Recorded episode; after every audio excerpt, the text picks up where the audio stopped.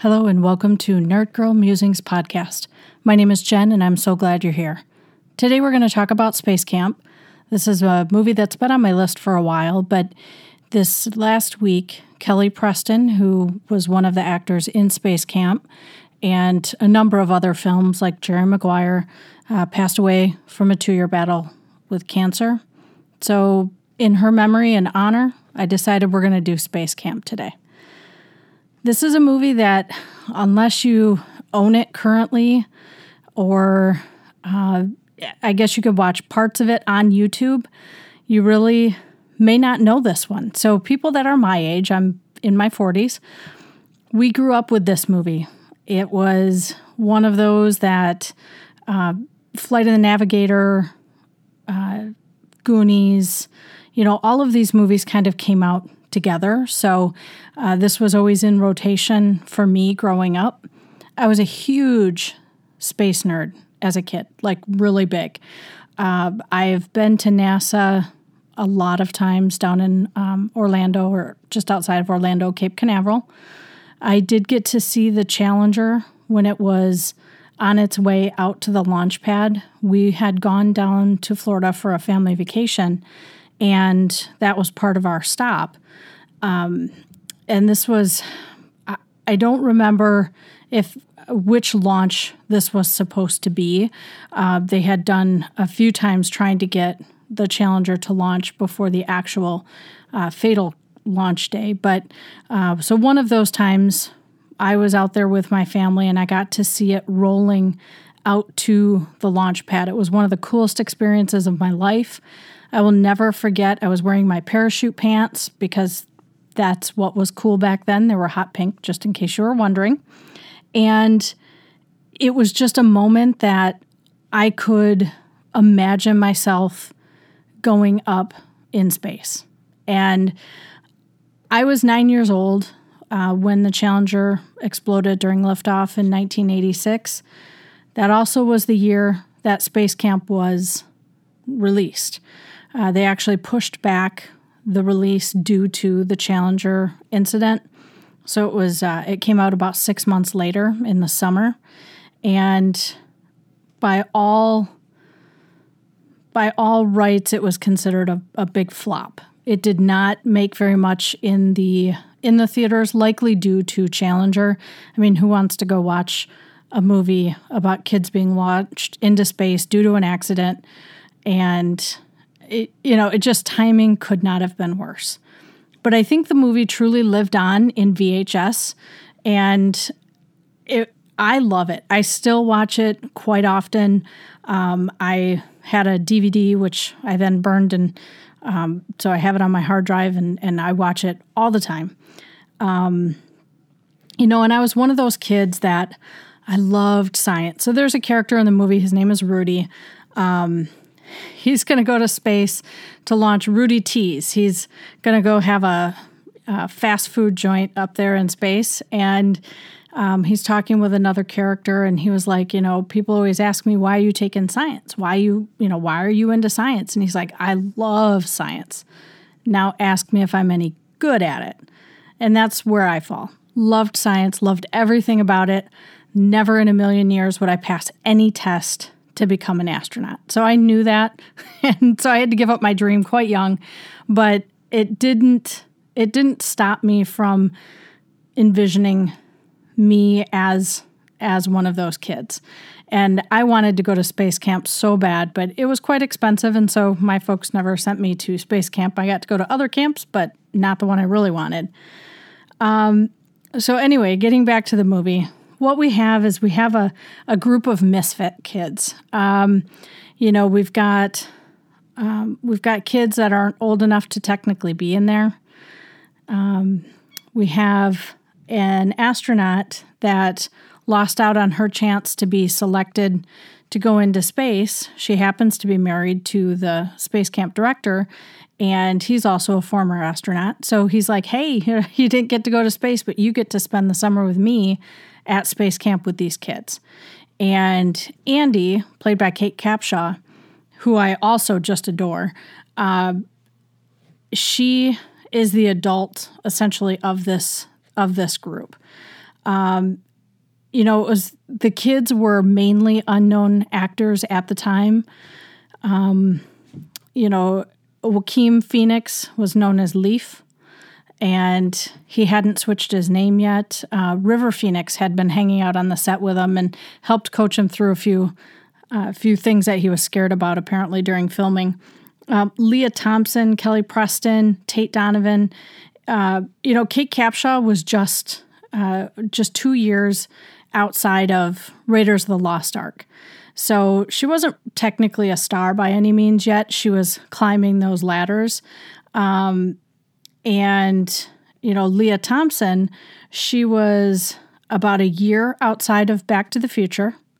Or if you really pay attention, she's three years outside of Jaws 3D, uh, which was the first time that we saw Lea Thompson. She um, gets bitten and uh, they tried to kill her, but she doesn't die. She she survives Jaws, but we never see her again. Um, and then she also was in Red Dawn, and Space Camp came out the same year as her movie Howard the Duck. Also a cult classic, uh, little odd, but it truly is a fun film. Maybe we'll talk about that one down the road. Um, you know, so we had we had some unknown actors that were going to go on to do something really special with their lives. Uh, they were able to pair acting with some real life shots of the Challenger landing. Um, uh, at the end of the movie, when they're doing a nighttime landing, that's actually the Challenger, uh, which was from the shuttle, space shuttle's first nighttime landing. So they incorporated a few different pieces of real space, um, you know, the actual shuttles and um, sets from uh, they were recreated space camp was recreated from the actual space camp themselves it wasn't too big yet um, space camp was only in one or two countries it didn't have a huge following at the time um, it's much bigger now so uh, kids get to explore all of that more but so these kids arrive at space camp. Some of them truly want to be there and they're really excited. Uh, other ones are just there because it was a trade off. You want the car? Okay, dad wants space camp. We got a deal. So we have a little bit of romance. There's, um, you know, there's a little bit of a of a relationship going on here. Kids sneaking out, getting caught. Um, Max has has a little robotic friend that comes along, and his antics are what eventually launch them up into space. So these kids are chosen um, by a, uh, like a random, I don't know, all these other kids. Uh, their particular group was chosen to do a flight readiness test. Um, for the record, NASA would never allow this for real astronauts to to do any kind of a flight readiness testing simply because if there is something that happens, they don't have people in there. Um, you know, they they would never allow a non-astronaut into a fueled shuttle. So the kids go in to the to do their testing and they're having a blast and they're all excited and you know, you can feel the moment and then all of a sudden something happens. Max's friend Jinx is talking to another computer and he says, you know, Max and Jinx friends forever. Max really wants to go to space, so what do I need to do to make that happen? And the computer and Jinx, they work together to create a scenario where they can get Max into space. So they decide on a strategy and then we start seeing the alarms and everybody's wondering what's going on. Well, Andy, who happens to be inside the shuttle with the kids, all of a sudden says, Launch us or we'll explode. And she quick switches seats with Kathryn and off they go. They take off. So here goes a group of kids and one astronaut who hadn't made it to space yet on their way out and it's a, a perfect liftoff. But then we learn the flight or the uh, shuttle was not flight ready yet, of course, because this is a test. And so they only have shortwave radios. And so once they get to a certain point, It all relies on Andy's instincts and her training and what she knows to do uh, to be able to get those kids up into space. So apparently, um, NASA has some contingency plans for when a shuttle is launched. Uh, there are there are three different ways that they can go. They can um, how they can abort the launch if it's gotten too far that they actually take off. Um, they've got some different landing options, um, but worst case scenario, they launch into orbit, circle back around, and come right back in. So that appears to be the scenario that they chose for this movie. And as the kids get up there, they no longer have radio contact, but because Tish, who has a photographic memory, and she says a few times in the in the uh, movie, I read it in a book once, so that's how we know that's what she has. But anyway, she knows Morse code, so she's busy over there working on some of the control panels, something that communicates with NASA so they can know what their plan is. And the kids realize, oh goodness, we don't have enough oxygen. So now we need oxygen. And they, you know, talk about too bad there's not a drive through. We can just go over there. And then they remember Daedalus. Uh, Daedalus is sort of like an early, um, maybe a Mir space center uh, but it, it's not there's nobody living there. There's not a place that they can dock and hang out and you know wait for a rescue or something like that.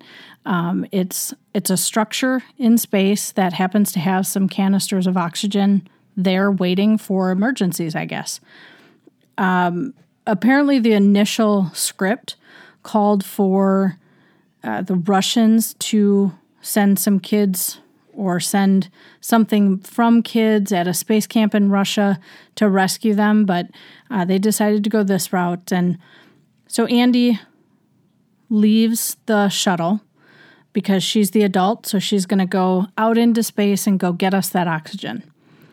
As she's out there, she realizes she can't reach the containers of oxygen. So here's one thing that, uh, I mean, did they build the structure around the canisters of oxygen. I'm not sure why uh, why she can't reach them. Did somebody with much longer arms put them in there? It just seems a little odd.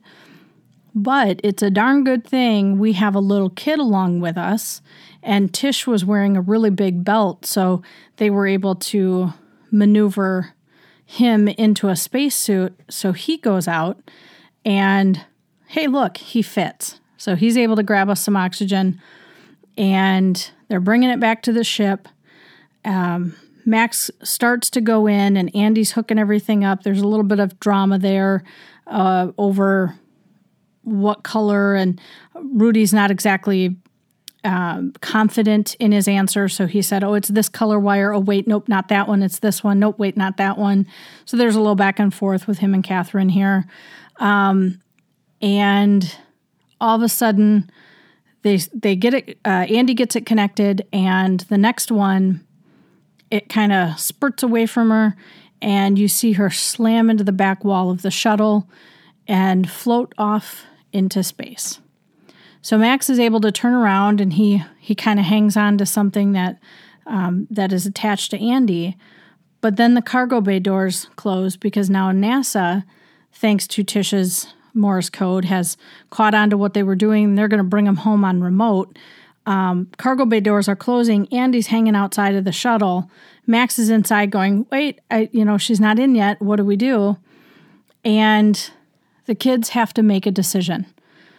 Uh, we hear Andy say, you know, Kathryn, take the window in this dramatic way, because if they don't take off right then, they will miss their window to re enter Earth's atmosphere.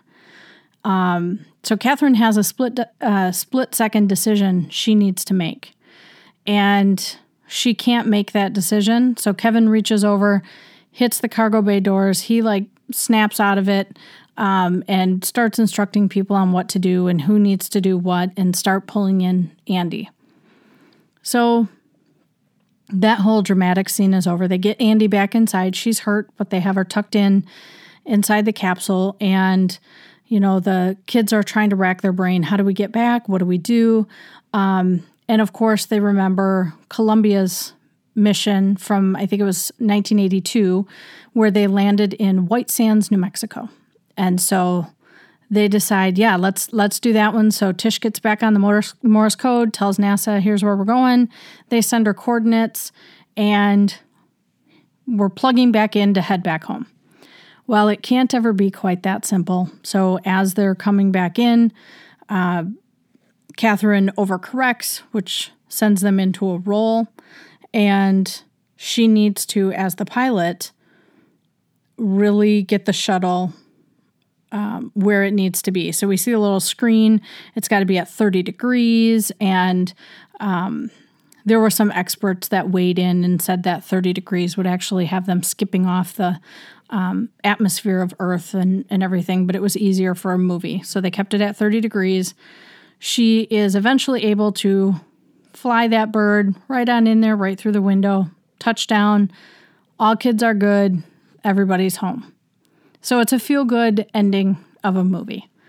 Um, Roger Ebert gave this a one and a half star, calling it dumb, which is funny just knowing how he's rated some movies um, that I've really enjoyed growing up. And, and I think for somebody that wasn't really into space camp or into NASA, or, or maybe you weren't nine years old, you didn't get it.